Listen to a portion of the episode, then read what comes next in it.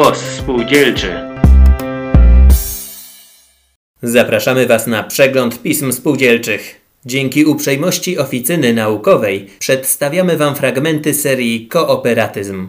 Autorką dzisiejszej lektury jest pionierka ruchu spółdzielczego Maria Orsetti. Będzie to jej referat ze zjazdu założycielskiego Ligi Kooperatystek w Polsce, który odbył się w 1935 roku. Tekst udostępniony został w zbiorze Maria Orsetti Kooperatyzm, Anarchizm, Feminizm w opracowaniu Piotra Laskowskiego. Głos spółdzielczy. Dziś, kiedy idea zrzeszania kooperatystek w charakterze kierowniczek gospodarstw domowych w Polsce opanowała nie tylko umysły, ale też uczucia i wolę zgromadzonych tu przedstawicielek spółdzielczości. I kiedy ma się wcielić w czyn, warto być może zastanowić się przez chwilę, czy powołanie do życia tej organizacji jest głębiej uzasadnione, czy nie stanowi lekkomyślnej inflacji stowarzyszeń, które, jak to mieliśmy nie jeden przykład, po krótkim przejawie energii zamierają niezaszczytnie skutkiem uwiądu starczego. Spróbujmy odpowiedzieć na to pytanie z pewnej perspektywy. Oderwijmy się na chwilę od tragizmu obecnych czasów przełomowych, kiedy Europa i cały świat stoi jak na wulkanie namiętności nacjonalistycznych i trudności społeczno-gospodarczych. Wszędzie szaleje bezrobocie, wszędzie gnębi klasy pracujące miast i wsi niepewność jutra i niedostateczność elementarnych środków do życia, która w najbliższych dniach ma się jeszcze zaostrzyć. Jednak pomimo to dostrzec można zarysowujące się możliwości rozwojowe, o jakich dotychczas śniło się jedynie najśmielszym z utopistów. Po pierwsze, hasło dobrobyt dla wszystkich przestało być mrzonką dzięki cudownym zdobyczom techniki i dalszym możliwościom rozwoju produkcji, pod warunkiem, że przestanie być kierowana egoistycznie oraz że przyrost ludności utrzymany zostanie w rozsądnych granicach. Po wtóre i w związku z tym przymus ciężkiej fizycznej pracy dla zaspokajania potrzeb niezbędnych do życia, który to przymus nałożyła na człowieka przyroda, traci na ostrości, w miarę jak człowiek w coraz większym stopniu nauczył się wprzęgać siły przyrody w swą służbę. Wśród ogólnego chaosu i wstrząsów jednak wielkimi krokami zbliżamy się do czasów, w których przepowiednie Morusów, Godwinów, Kropotkinów o tym, że dostateczny będzie parogodzinny tylko dzień pracy, staną się rzeczywistością. Człowiek zyska dużo wolnego czasu jako konieczną przeciwwagę monotonnej, zabójczej dla umysłu przez swe zmechanizowanie dzisiejszej pracy przemysłowej. Rozumne zużytkowanie tego wolnego czasu stanie się w niedalekiej przyszłości centralnym zagadnieniem społeczno-kulturalnym o nieograniczonych możliwościach.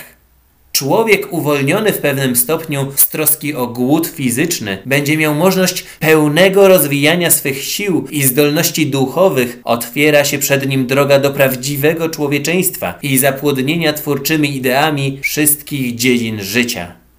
Niejakie potwierdzenie powyższego oglądu daje nam rozpatrzenie charakteru obecnego przesilenia gospodarczego. Jest ono wszak całkiem odmienne od kataklizmów, które gnębiły ludzkość w średniowieczu. Dawniej były to katastrofy przyrodnicze, powodzie, pożary pustoszące całe miasta, nieurodzaje i towarzyszące im głody, straszne epidemie dziesiątkujące ludność. Dziś to wszystko zostało, z wyjątkiem może trzęsień ziemi i wybuchów wulkanów, opanowane prawie zupełnie. Skąpstwo czy żywiołowe wybuchy przyrody nie odgrywają już dawnej gnębiącej roli. Poglądowy obraz obecnego kryzysu daje następująca dykteryjka zrodzona w Stanach Zjednoczonych. Pytanie: co by zrobiły małpy wobec niespodziewanego urodzaju orzechów kokosowych, które służą im za pożywienie? Czy pozwoliłyby swojemu potomstwu degenerować się z tego powodu z wyczerpania i głodu? Powtórzmy to pytanie dla jakichkolwiek innych zwierząt. Zawsze odpowiedź wypadnie negatywna, aż nie dojdziemy do człowieka. Wówczas dopiero trzeba odpowiedzieć twierdząco. Dziesiątki milionów ludzi głodnych i w łachmanach na tle masowego niszczenia pożytecznych dóbr, zmniejszania przestrzeni uprawy rolnej, sztucznego ograniczania produkcji są dowodem, że kryzys obecny jest właściwie paradoksalnym kryzysem z nadmiaru. Dawniej stosunki gospodarcze były proste i przejrzyste. Dziś, przy rozwiniętym podziale pracy, przy systemie gospodarki pieniężno-kredytowej, przy wszechwładzy wielkiego kapitału finansowego i spekulacji wszelkiego rodzaju, stały się niezmiernie zawiłe. Czasy obecne wymagają, aby każdy biorący udział w życiu gospodarczym, czy to jako wytwórca, czy jako organizator spożycia, postępował świadomie, aby się orientował w zagadnieniach społeczno-gospodarczych. Niezbędne jest dziś, aby z pojęciami gospodarczymi jak cena, wartość, zysk, renta gruntowa, procent, każdy zżywał się tak od młodu, jak z czterema działaniami arytmetycznymi. Tymczasem świadoma postawa najszerszych warstw ludności w sprawach gospodarczych nie była i nie jest w interesie kapitalizmu opierającego się na wyzysku mas. Skutkiem tego szkolnictwo dzisiejsze, będące jeszcze zawsze pod wpływem klas posiadających, nie wprowadza do swych programów nauk ekonomicznych i wypuszcza ze swych murów młodzież zupełnie nie orientującą się w sprawach gospodarczych i bez twórczego nastawienia wewnętrznego do walki z istniejącym złem i paradoksalnym stanem rzeczy. Światopogląd swój na sprawy społeczne wyrabiają sobie ludzie współcześni z ulotek wyborczych i pracy brukowej. Skutkiem tego skłonni są bezkrytycznie przyjmować narzucone doktryny, które zwalniają ich od potrzeby zastanawiania się głębszego nad sprawami gospodarczymi. Tym się tłumaczy m.in. fakt, że kapitalizm, wróg klasy robotniczej, jest jednak w dużym stopniu przez nią zasilany jej zakupami w handlu prywatnym oraz oszczędnościami składanymi w instytucjach niespółdzielczych. Pierwszym więc warunkiem ruchu, który jak spółdzielczość opiera się na dobrowolnym współdziałaniu i poddany jest w całej pełni zasadzie solidaryzmu, to jest uzależnienia pomyślności całości od wartości części składowych, jest budzenie świadomej postawy swych członków w sprawach społeczno-gospodarczych. Jasne jest, że jakiekolwiek przedsięwzięcie społeczne mające ogarnąć masy, skazane jest z góry na niepowodzenie, jeśli nie obejmuje kobiet, które stanowią z górą połowę ludności.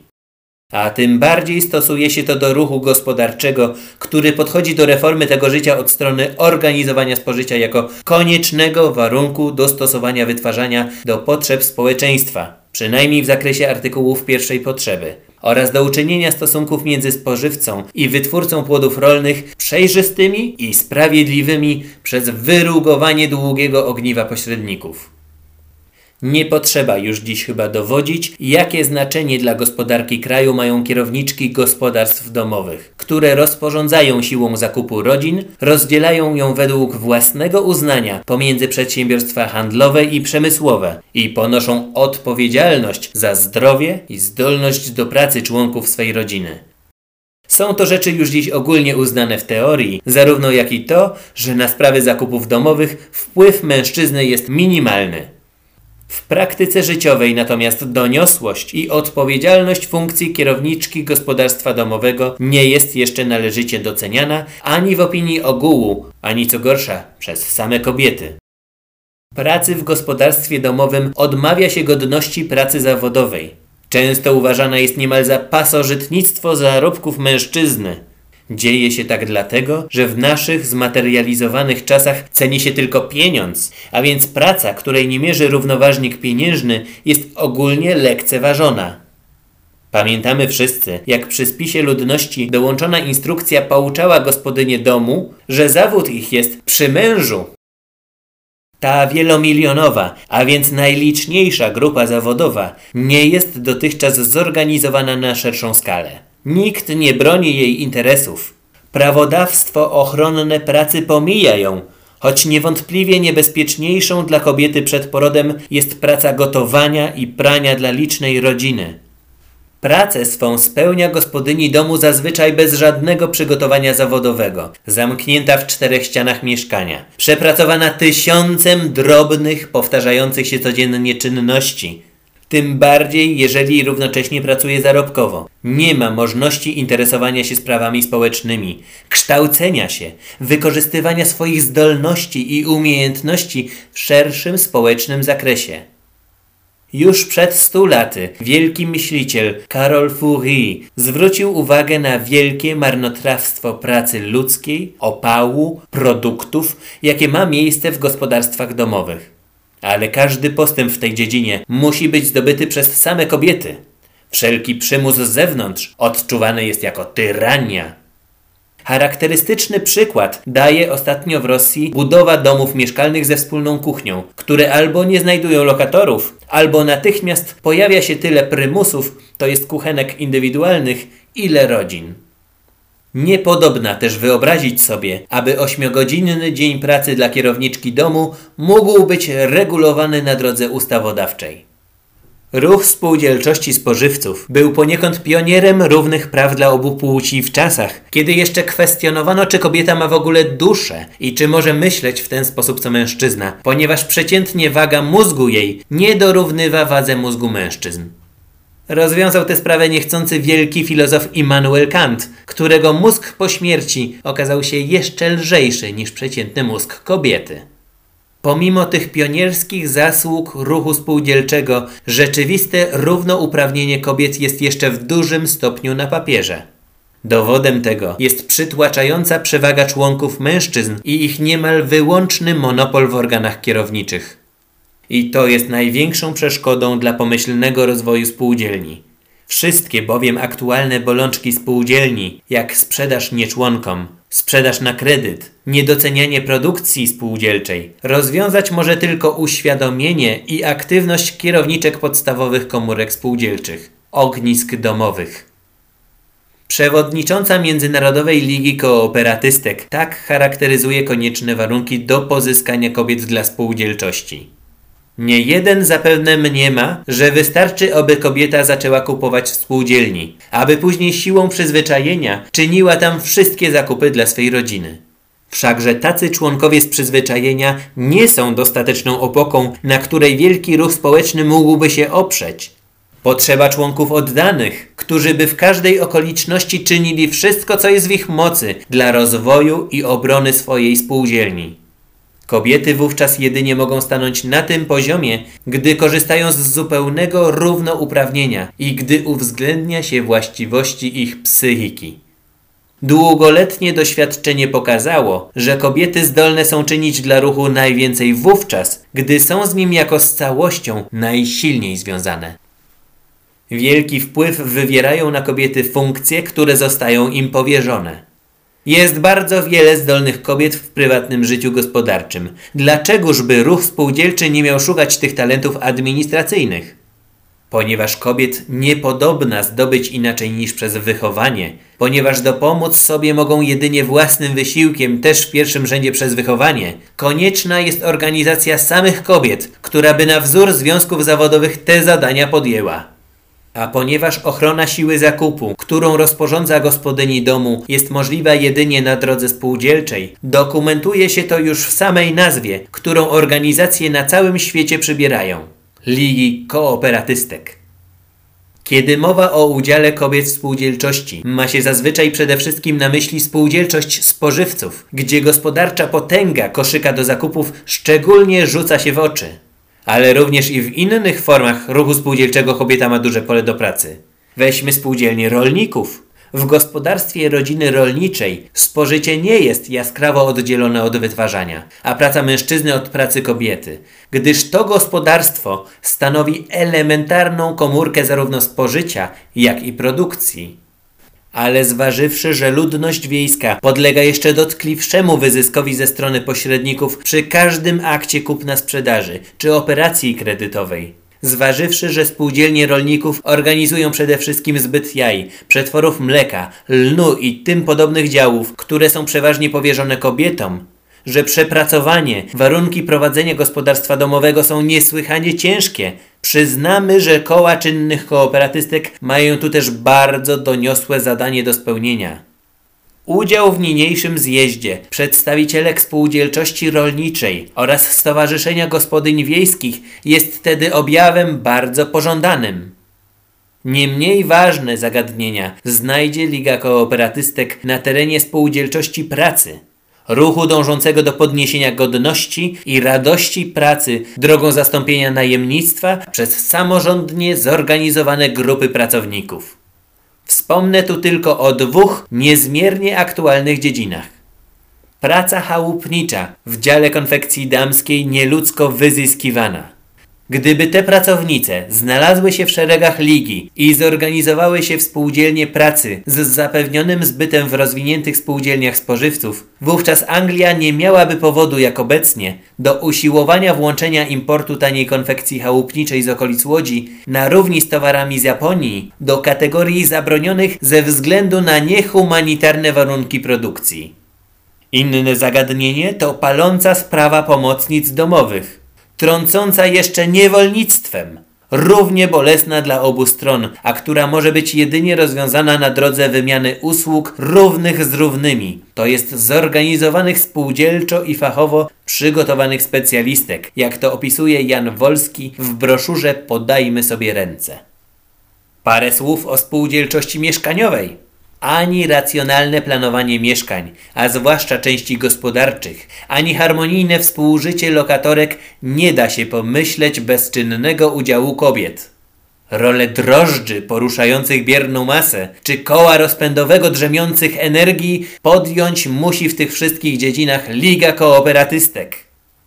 Wreszcie ogólna polityka gospodarcza kraju, która dotychczas lekceważyła interes konsumenta i potrzeby rynku wewnętrznego.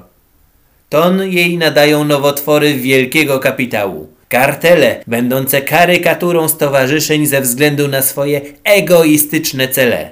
Dążenie do stanowiska monopolowego dowolnego dyktowania cen jest to szczególnie rażące w Polsce, gdzie przeciętne spożycie przypadające na jednego mieszkańca jest śmiesznie niskie w porównaniu do rzeczywistych potrzeb i w porównaniu do innych krajów. Na przykład spożycie cukru jest pięć razy niższe niż w chłopskiej Danii.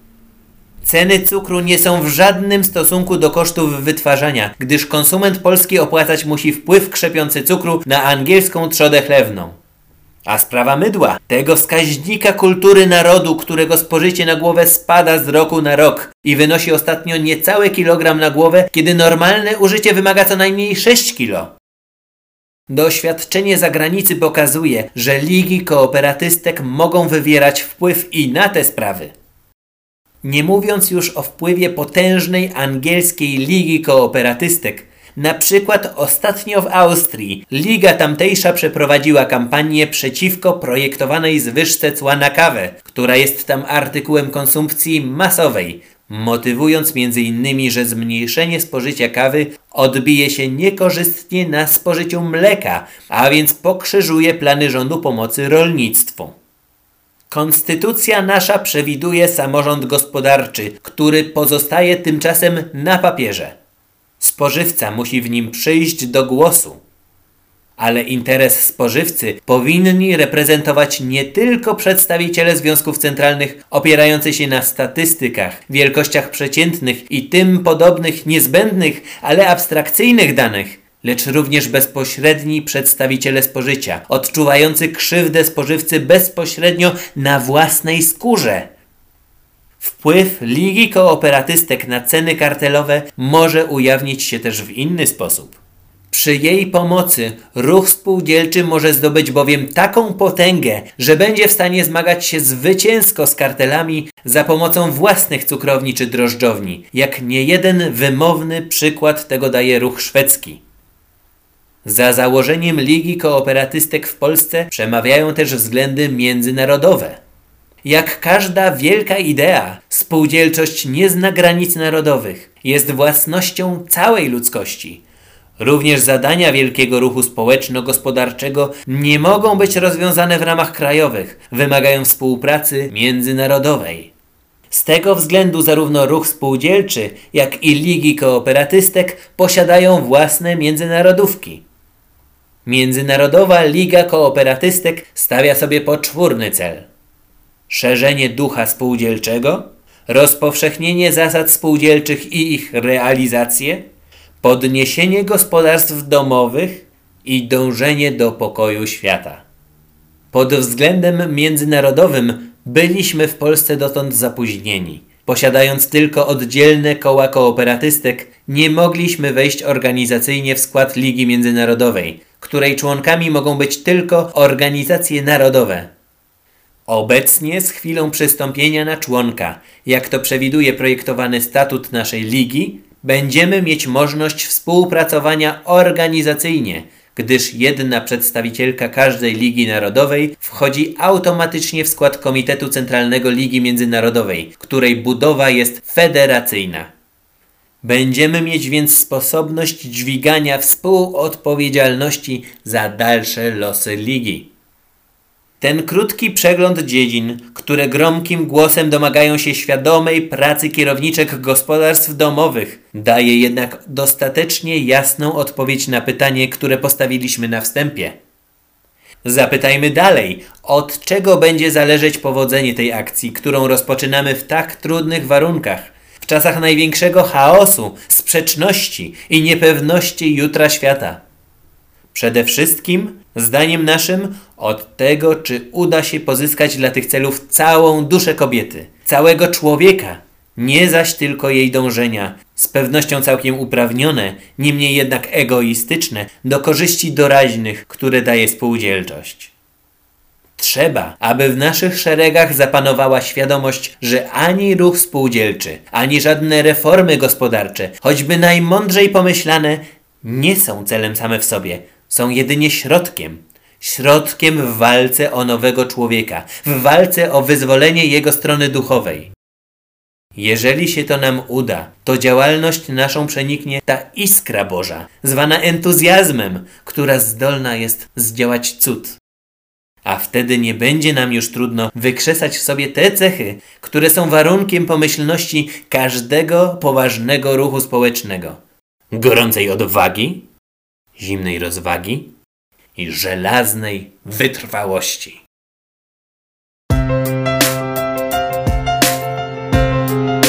Głos spółdzielczy.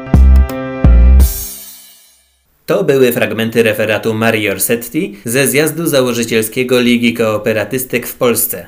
Udostępniony on został w książce Maria Orsetti Kooperatyzm, Anarchizm, Feminizm w opracowaniu Piotra Laskowskiego. Wydawnictwo Oficyna Naukowa, Warszawa 2019.